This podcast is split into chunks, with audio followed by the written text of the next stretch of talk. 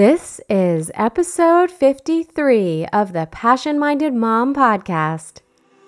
You are listening to the Passion Minded Mom Podcast for business driven moms who actually want to talk about the stuff that matters. I'm your host, Kate Reuter, business coach and marketing strategist, and together we'll expose the truth behind balancing work while raising a family and have real conversations about what works well and what doesn't serve us. We'll discuss all things marketing, mindset, and wellness plus taboo topics like money, guilty pleasures, and intimacy. For the nitty gritty of entrepreneurial success as a mom, you have come to the right place. Hi, mamas. Today we're going to talk about something that seems to be coming up a lot lately for many of the moms I'm working with, and in a lot of the rooms on Clubhouse as well. And when I first started diving into personal development and coaching, and of course, mindset, this was one of the more surprising things that I had to adjust myself because of how much it can hold us back. But it's also a very human thing to experience, and that is our relationship with our past. Our relationship with our past is comprised of not only our perception of the events that have happened, but also the actions that we have taken, the decisions that we have made, other people who have been a part of our past, and maybe most importantly, the relationship that we have with our past self. Whether we blame others for mistreatment or things they did or said, or we blame others for teaching us things they shouldn't have or conditioning us, right? Or maybe we blame ourselves for decisions that we've made or didn't make. Regardless, what many of us don't realize is how much this all can get in the way of us creating the future that we want. We often don't realize it, but we are very focused on our past. And we even look back into the past to define our future. We may feel regret or shame. But feeling these things doesn't help us come to terms with and accept what has already happened. Most often, feeling regret isn't serving us. Regret feels terrible. I'm not saying that we shouldn't ever feel it or that it doesn't have a place. But staying in regret is not going to set a foundation for success in our future. Feeling all the feelings is useful. After all, we're human and we feel that is what we do. So, by all means, experience the feelings. But when you dwell on the past, you leave less space to create. Arguing with reality and what has already happened prevents us from entertaining the opportunity of the future. If you spend time feeling regret or disappointment about the shoulds and the shouldn'ts of the past, it leaves less room to feel open and inspired about the future. Many of us made decisions that we aren't proud of or we feel we acted in ways that were unbecoming. Many of us have done things that we wouldn't do today after learning lessons along the way.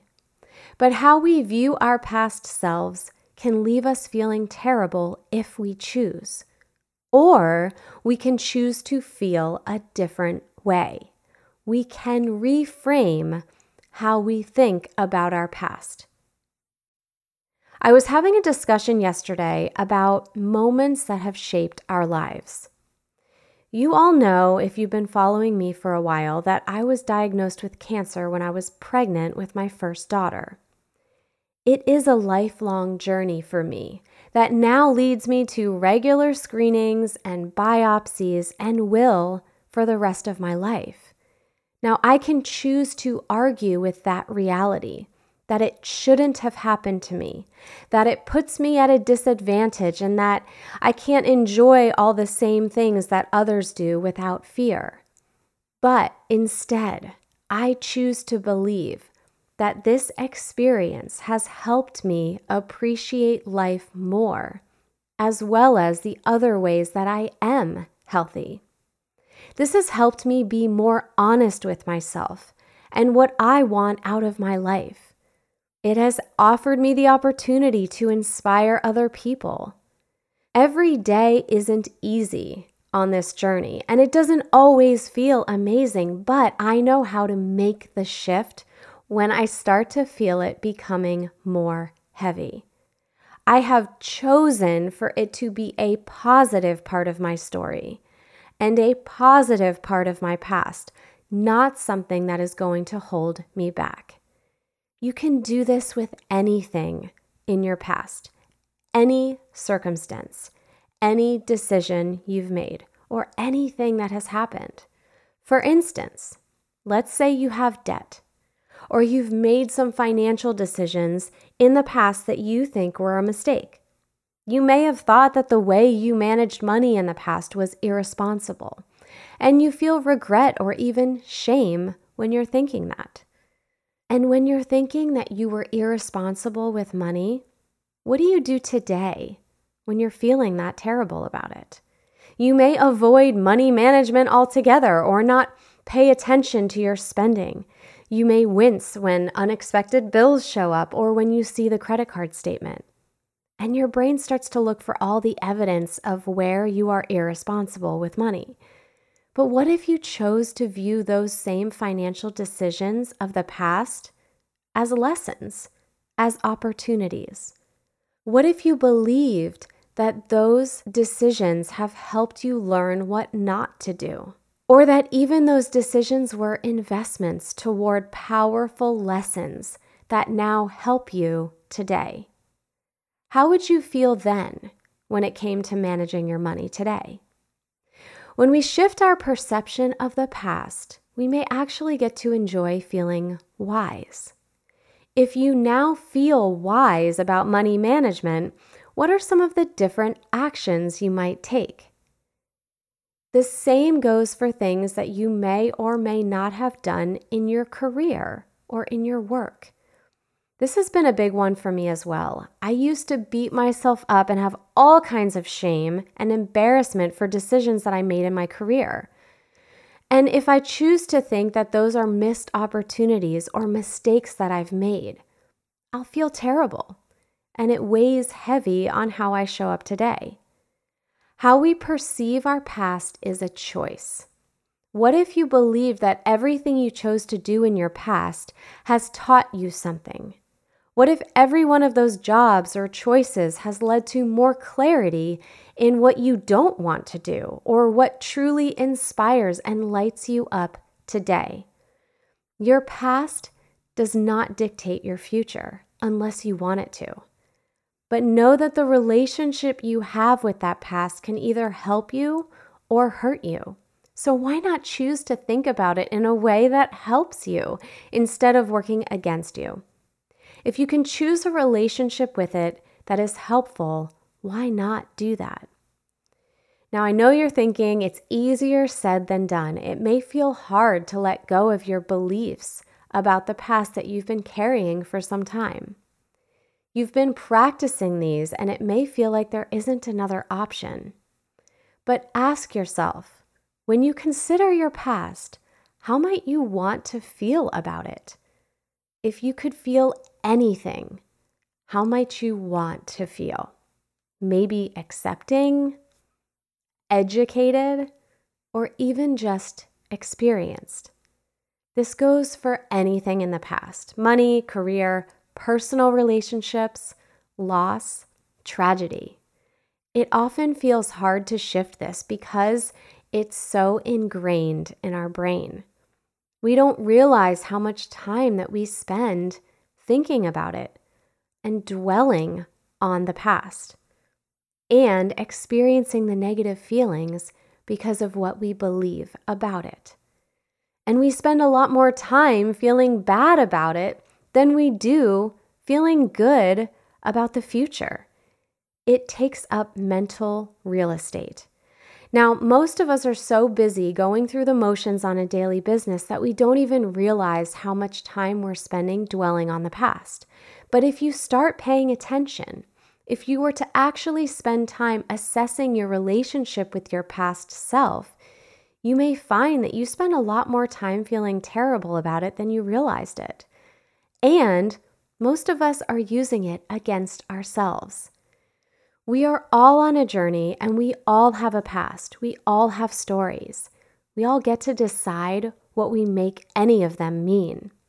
So, what I suggest you start with is bringing more awareness to this and writing it down. Write a letter to your past self. What would you say you are sad about? And if you had to tell your past self what you're mad about, what would you say? And what would you thank her for?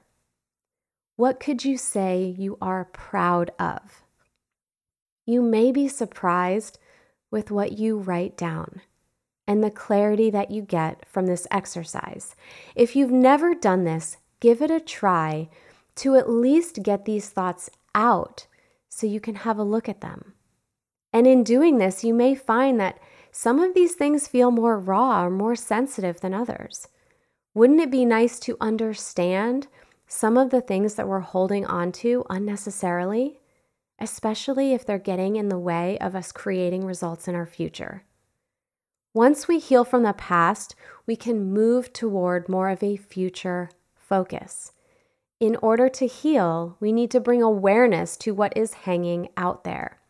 If you find that as you try to achieve new things, you keep thinking about what has happened in the past, and you find yourself feeling terrible, this may be exactly where you need to start gaining insight.